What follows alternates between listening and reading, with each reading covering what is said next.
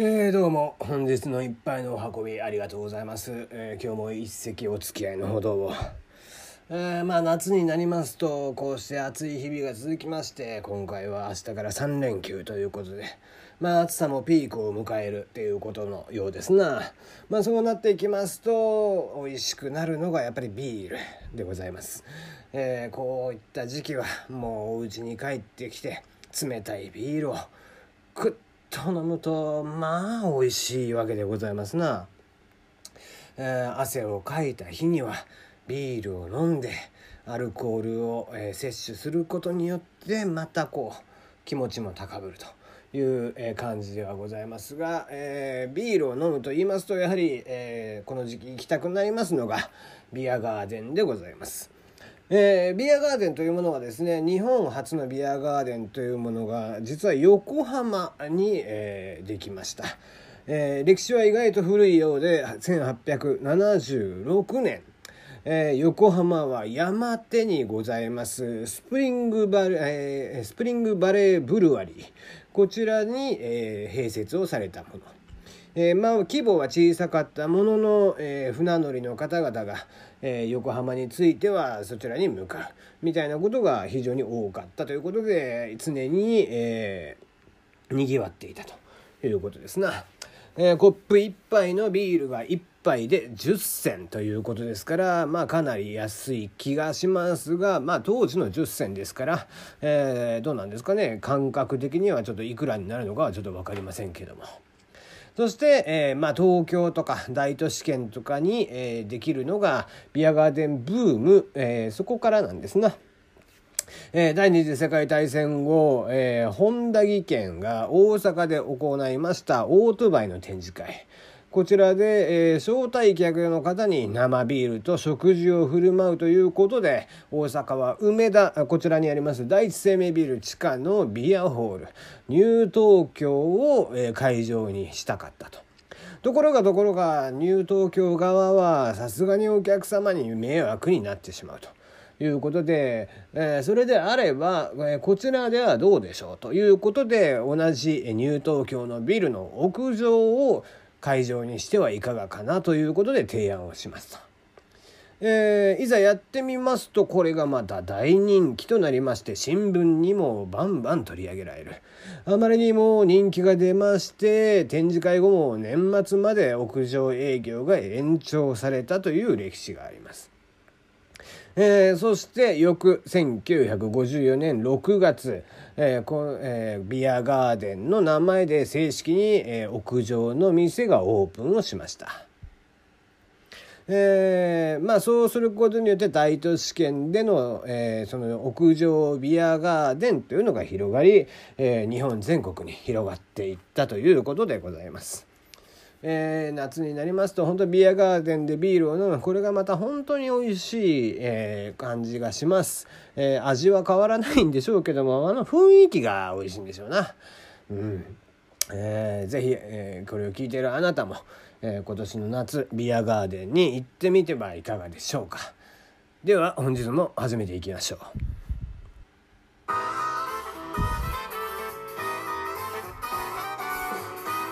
テリーの小山すぎる部屋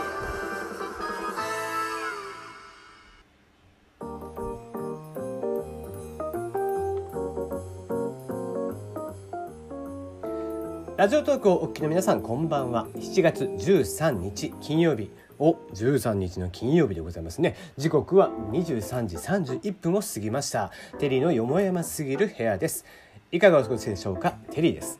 この番組は僕が個人的に気になっていることニュース話題などに対して好き勝手12分間一本勝負していこうという番組です。案内役はテリーでお届けをいたします。なおこの番組ではお便りや感想を募集しています。ツイッターで質問箱を用意しておりますのでぜひ送ってください。ナナミュージックのリクエストそして普通オタもお待ちしています。さてえー、まあ本当今日も暑くて冒頭でも、えー、話を、えー、してくれてますが、ねえー、ビアガーデンに急遽、えー、急遽というかいきなり行きたいなと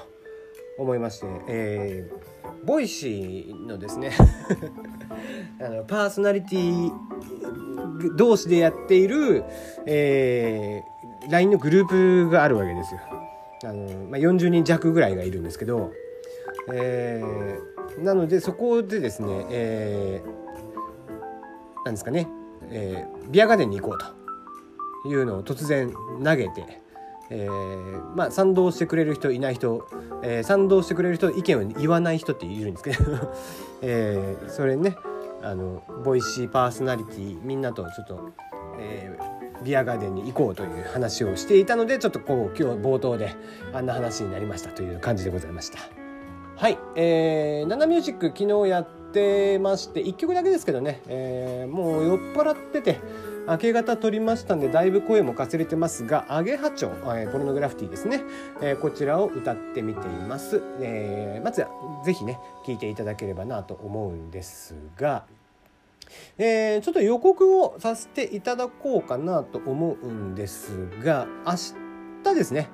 えー、明日は、えーまあ、土日なのでフリートークっていうことになるんですけどもまあえっ、とねなんか賛否両論あったのかな？どうなんだろう？よく分かりませんけども、えー、ラジオトークのね、えー、トーカーさんである、えー、七志くんが、えー、ちょっとご自身の考えるラジオトーク最近どうなん？みたいなえー、配信をしていてまあそれに対して、えー、まああの他の子がね意見をしてまして、まあ、僕もこう聞いてみましてうんうんなるほどと。まあまあ言わんとしてることはわかるよねっていうところは、えー、いろいろ思ったところがありましたんで、えーとまあ、僕なりに、えー、まあ明日そのラジオトークの話ねちょっとやってみようかなと思います。なのでまあなんすかねリスナーさん向けっていう感じでもしかしたらないのかもしれないけどもえー、まあ僕なりにもっとこうした方がいいんじゃないかなっていう話をあまりえー、辛辣にならないようにねどうもね僕はこう意見としてもう常に何を話すにしても意見のつもりで言ってるんですけどでもね批判として取られがちなんですよ。あの別に批判をするつもりは僕はなくて基本的に。うん、あの意見として僕は、まあ、明日も話をしようかなと思っているのでまあまあよかったらできるだけロジカルに話をしようかなとは思っています。はいえー、まあお時間があれば聞いていただければなと思いますがはい、えー、そんな予告をした上で、えー、今日の話題に行ってみましょう。えー、今日は軒並みですね、やっぱり昨日、えー、ツイッターが突如発表しました、えー、何ですかね、えー、凍結アカウントであったりだとか、使われてないアカウントを削除していくよ、みたいな話が、えー、昨日ありまして、えー、いろいろと、えー、まあ、それの実験というか実証というかですね、えー、今日話題に上がってましたね、えー、ツイッターでフォロワー数からロックされたアカウントの排除が始まると。シャープなど企業アカウントでフォロワー数が急減ということで、まあ、急減と言ったところでという感じですけども、えー、シャープさんがもともと47万621フォロワーだったのが、えー、今日の時点で46万8332フォロワーということで、まあえー、1日で2289減ったとかですね、えーまあ、数々の企業アカウントさんが、えー、ある程度減ってるっていうこと、えー、であったりだとか、まあ、とあるカメラマンさんは50万フォロワーぐらい、いたフォロワーがですね一気に15万フォロワーぐらいになったとかですね。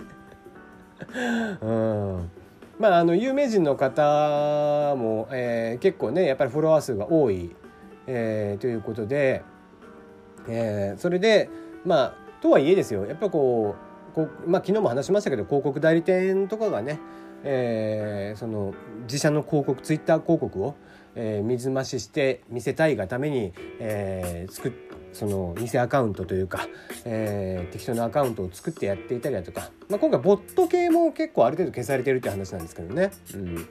で、えー、そんな感じのことをしていたりとかするのでまあこう純粋な、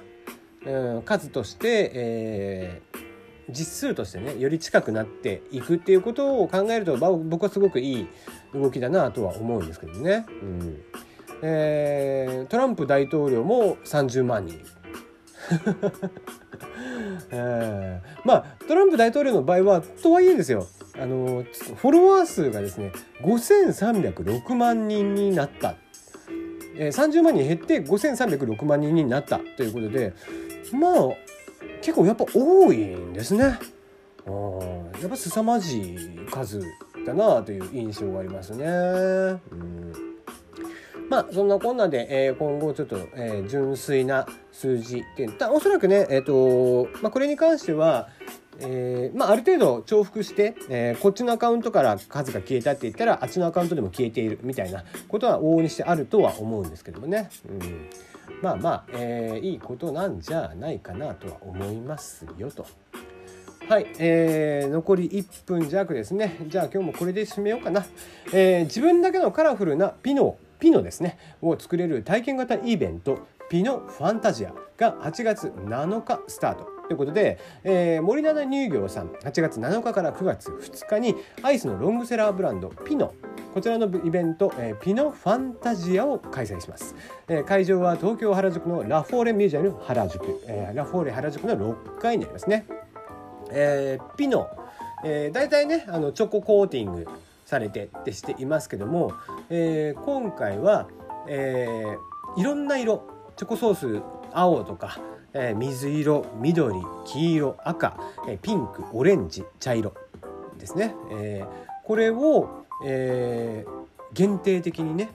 あのお店で自分でコーティングができるということで、えー、非常に面白そうなことをやっているなという印象です。あの写真を見てもですねかなり、えー、綺麗ですね、えー、入場料は1000円。えー、かかるんですけども、まあ、ぜひあのピノ好きっていう方はですね行ってみてはいかがでしょうか。まあまあインスタ映えという印象がございますね、うん、ちなみにピノって昔エスキモーっていうブランドだったんですよね。ではまた。